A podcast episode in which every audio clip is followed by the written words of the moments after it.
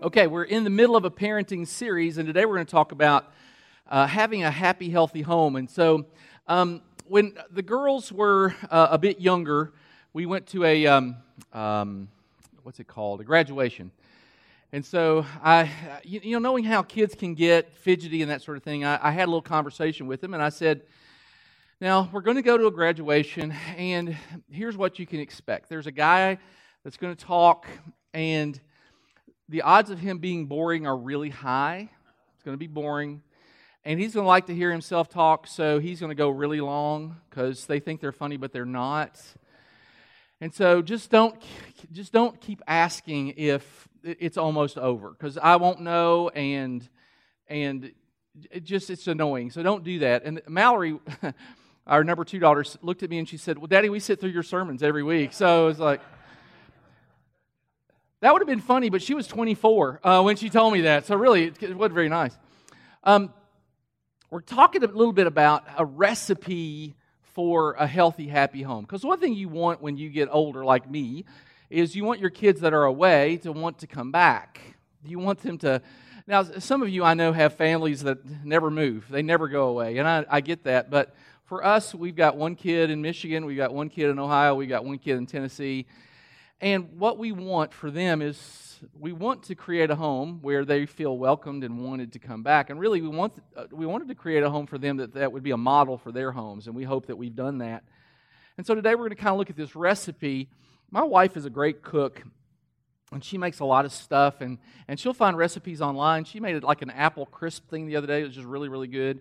And I, I can't do that kind of thing, but Miriam is good at it. And so we're going to look at sort of a formula. Here is a way to create a home, a, a healthy, happy home that your kids will um, enjoy living in and will want to come back to if they ever, ever move away. And so we're going to give you four things today. It's, it spells out the acrostic. Uh, one of our staff people, Chris, loves acrostics, and so I did this for him. So he really doesn't. I'm just making up. All right, so H, the H. Have fun together. Proverbs 17 22 says, A cheerful heart is good medicine. it reminds me of a story. Um, there was this uh, older couple, they met in the uh, retirement home, and, and one was a widow and one was a widower, and they sort of talked a bit, and they, they decided they wanted to get married. Now, they're in, their, they're in the mid 80s, and, you know, for whatever reason, they decided marriage was a good thing for them. And so they're, they're walking down the road and they're holding hands, and they're talking about the wedding and they, they come up on a drugstore that's sort of around the corner from where they live. And so uh, they, they walk in, and, and the older guy, his name is John. John says to the uh, proprietor behind the, the, the, counter, he says, Is this your store? Is this your shop? And, and the pharmacist said, Well, yes, it is. And so John begins to ask him questions like, do you have medicine for you know rheumatism and the guy say well yeah we have we have medicine for that well do you have medicine for heart conditions? And well, yes, we do. If you have a heart condition, we have medicine for that. Do you have medicine for uh, the sugar diabetes? He said, the sugar diabetes. The, for the sugar diabetes, we both got it pretty bad. And like, yes, we have all that. And, and so on and on, he kept asking questions. You have stuff for gas, and you know, you have you have stuff for you know uh, loose bowels, and all these you know the, uh, personal questions. And after a while, the, the, the guy said, Do you want to start an account? I mean, why are you asking this? And he said, No, we, we just want to, we want this to be where our wedding registry is. So uh, we want to make sure we got the right spot. So um, it's proven, I know it's funny, it's funny, uh, it's proven that people who laugh are less stressed and more healthy. Now, there's a sort of idea out there that Christians are people who walk around looking for a funeral to attend. It's like we're always sad. They've evidently never heard that song about we got the joy, joy, joy, joy down in our hearts because really joy should be kind of who we are. A cheerful heart really is good medicine. And Jesus said this. Oh, I should have had that up on that story. Sorry. Uh, Jesus said, I have come in order that you might have life, life in all its fullness. Jesus didn't come so that we would be moping around all the time. Now, that doesn't mean we won't have difficulties. I'm not saying your life is going to be problem free. But what I am saying is creating a home where there's fun. And that doesn't mean, you know, you have to do pranks on each other and all that stuff, but just have a home where you do things together, where, where your kids want to, to be with you. In our family, we do lots of hikes. We hike together. Anytime the girls are home, we'll hike. And some of our best memories are from hiking. We'll talk about, you know, hey, we went on this hike at Christmas three years ago, and we nearly died on this hike, you know, three years ago two years ago. And there was one Christmas hike that was really, really hard up on um, Jones Gap, and we hiked forever. And, and we talk about that. And one time we went to DuPont Forest, and there's a lot of uh, waterfalls there. And, and our oldest said, Yeah, you can see six waterfalls in a matter of three miles or something. It's like, wow, that's cool. So we saw six waterfalls, but by the time the day was over, it was 13 miles. So she lies. Uh, but uh, but we, we remember those things because it's memorable. Um, the Capizos came today. Where are you all? The Capizo family. Oh, oh, here. Um, how many kids did you have in your car? Eight? Yeah. Um, they're going to remember that. Uh, uh, they're going to remember uh, coming to church in a car with eight kids. It's kind of super cool. You know, it's like, okay, I'm going to remember that. That's a kind of a good thing. And, and I re- don't you remember the stuff you did with your family? I mean, we got to do stuff together. Look at what it says in, in Philippians 2. When you do things, do not let selfishness or pride be your guide. You might be saying, well, I don't like doing that stuff. Okay, well, don't do it for you, do, do it for your family. Um, be humble and give more honor to those uh, others. Who, uh, other, give more honor to others than to yourself. Do not be interested only in your own life, but be interested in the lives of others. Eh, give them the gift of you. Uh, give them time. Do stuff together. Um, this Christmas, we've decided we're not going to exchange gifts. We're, we're going to rent a cabin uh, in the mountains of North Carolina somewhere, and all the girls are going to meet us at this cabin, and, and we're going to just play games and hang out and hike. And we're not going to exchange gifts because the greatest gift is just to be together. So we're just going to spend time together. One of the things you've got to understand is you need to be together and do things together and play games and and, and you know it's it's not i'm going to have fun doing my thing and you're going to have fun doing your thing and we're going to be in the same house and we're going to call that having fun together it's not having fun together you go do stuff together. And so you, you go to an apple orchard or you go whatever else there is to do around here. Uh, you tube together or whatever there is to do. Is there anything else to do? In, uh, but we, uh, we hike. I know it's a great place. Um, do stuff together. I mean, I know they have concerts and this stuff that I don't particularly care about. We don't do it, but that doesn't mean you don't do it because you all might like that. Do stuff that you like to do. We've always taken the girls with us to do things. Um, a couple years ago, we got to we were in uh, Kentucky in, at Thanksgiving, and and Kentucky was playing basketball that day. And uh, during Thanksgiving, you can get tickets because all the kids are all the students, UK uh, students, are out of town. And I, I, I stood in the student section because that's what two of my girls wanted to do. Mallory and, and Janelle were with me. And we do you know how long a game is when you're standing? It is stupid long. I mean, it's insane. And just to be honest with you, there wasn't that much to cheer about. I mean, it's like, oh my word. You know why we didn't sit down? There are no seats. There weren't even any seats. Uh, when they said standing, the standing section, I thought, well, you all can stand and I'll just sit. I was, I was thinking that might be a plan. It wasn't a plan because there was no seats. And so you go there. But here's what I remember about that. Every time I looked at my kids, they had the biggest smiles on their faces. Now, I, I really, they're not here. I didn't enjoy it that much. I didn't enjoy the game that much. I enjoyed them a lot. The two things that were most fun about that game, we were close enough to hear, uh, to hear Cal yell. Uh, that was really fun. Uh, uh, what are you doing? I love that. It was great. And I loved hearing the coach coach. And then every time I looked at my kids, they, they were smiling. And, and oh, and I got ice cream. So really, those three things. That was great. It's a really good good event for us. You do things with your kids. And I've, I've talked about this a ton too. You got to make mealtime a priority. I think this is the third time I've said it. It is so important to sit down together and to put, turn your phones off and just to talk about your day, our life. We, we have a great house because we have a back porch, and for most of the year, we can sit on the back porch. Even when it's hot, it's in the shade, and we have a fan.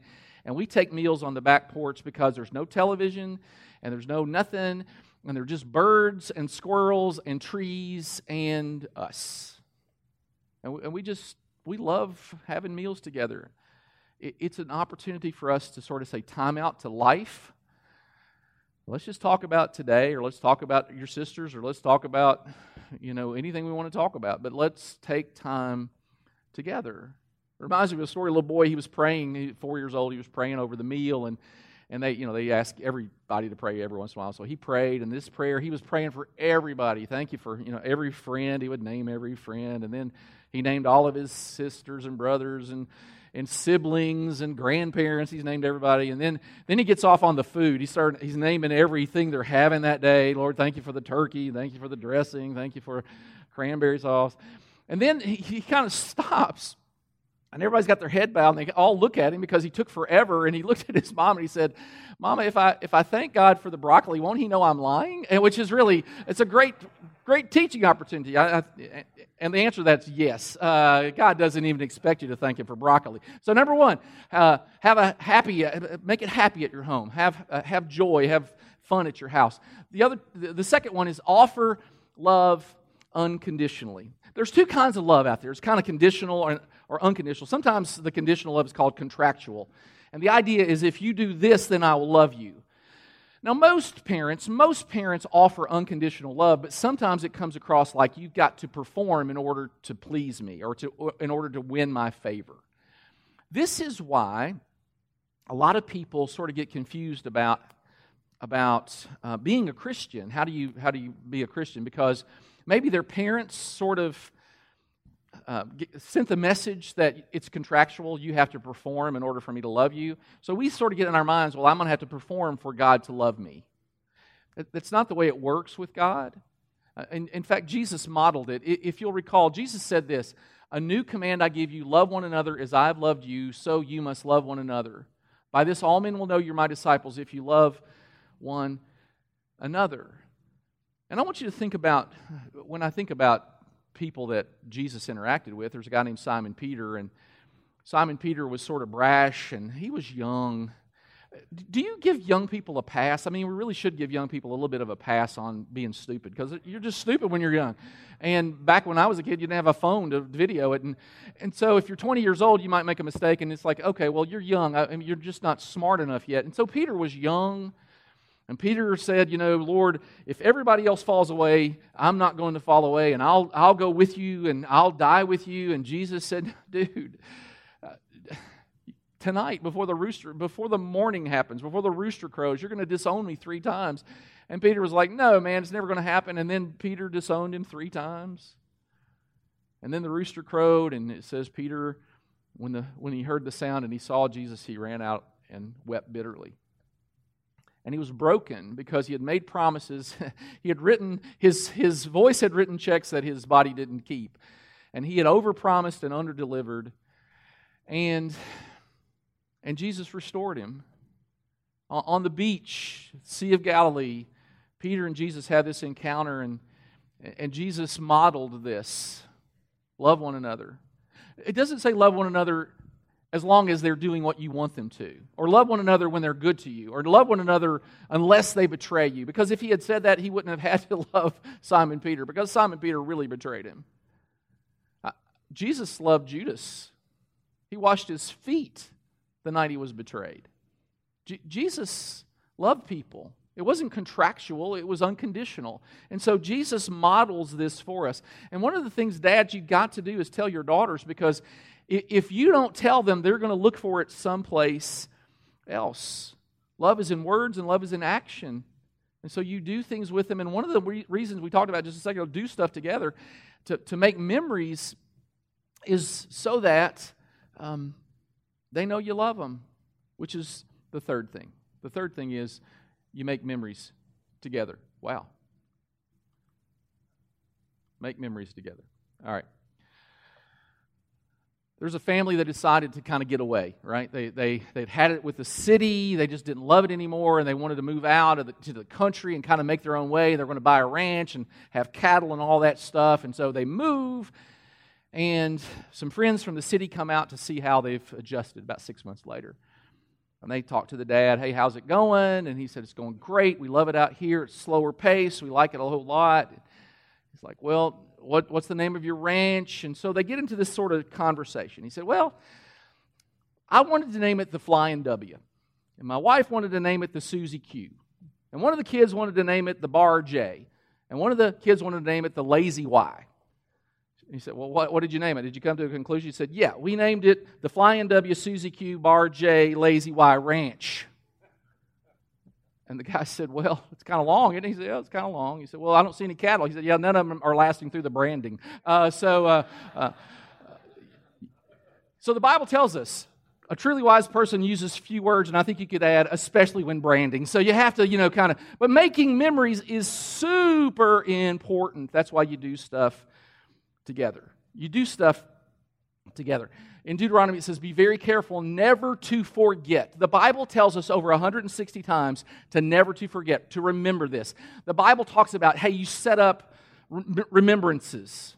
You, you, you mark this day. The reason they had festivals to, was to remember stuff. Passover was a remembrance of God's deliverance out of Egypt. So, over and over and over again, we're instructed do not forget these days. Here it says, Be very careful never to forget what you've seen the Lord do for you. Do not let these things escape from your minds as long as you live, and be sure to pass them on to your children and to your grandchildren.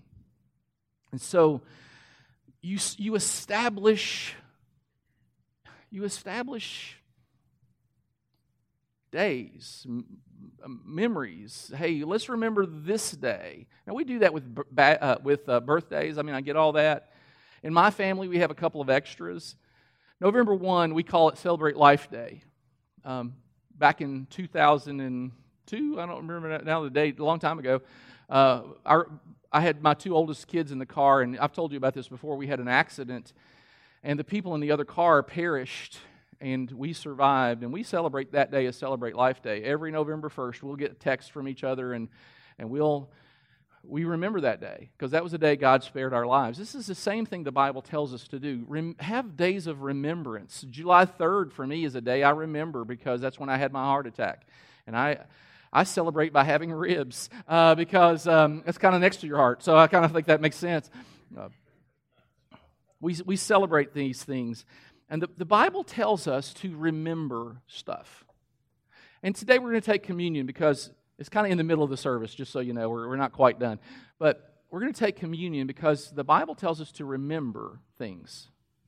And so when you take communion, one of the instructions in Scripture is you don't want to take it flippantly, you, you want to consider it.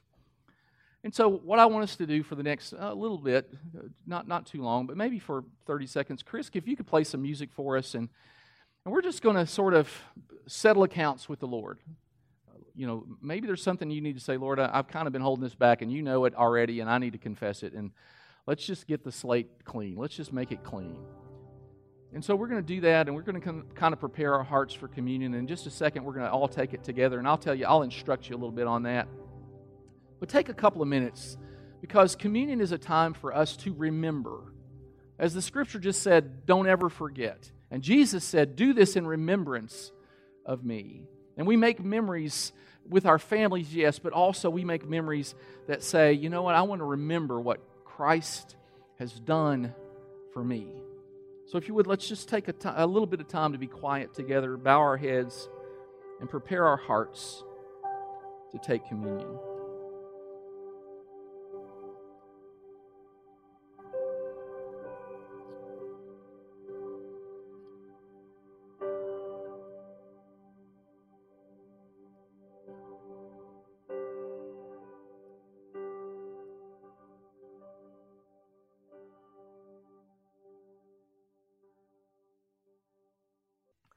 Good memories, good memories redirect our emotions and our actions back to where they need to be. One of the funniest things about being around my family when I go back home for Thanksgiving or whenever I'm there, they will tell the same stories over and over. Uh, I don't know if y'all have that at your family, but they like these stories and they tell them all the time.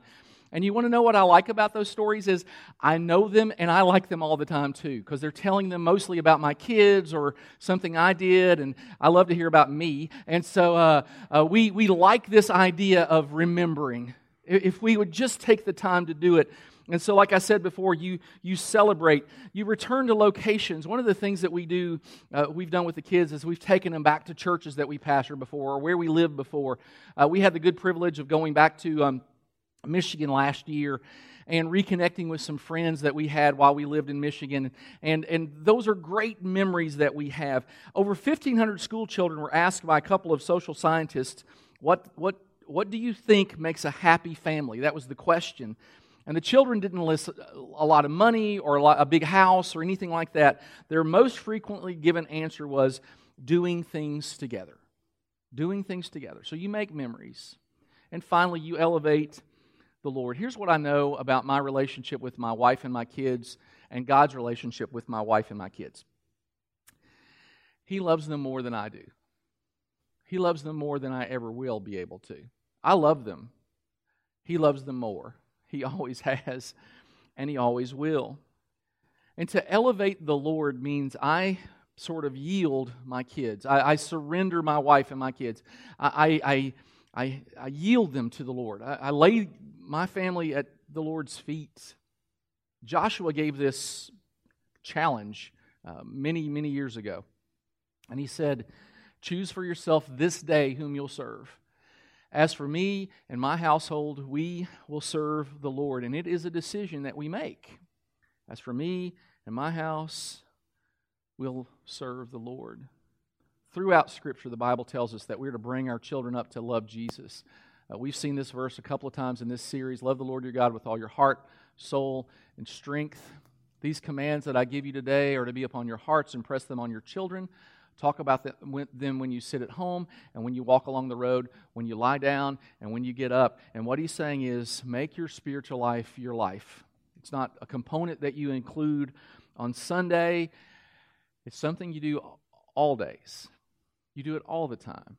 Because spiritual training is the responsibility of the parents. Now, we as the church want to come alongside you and provide tools and help you with that, but you're with them much more than we are.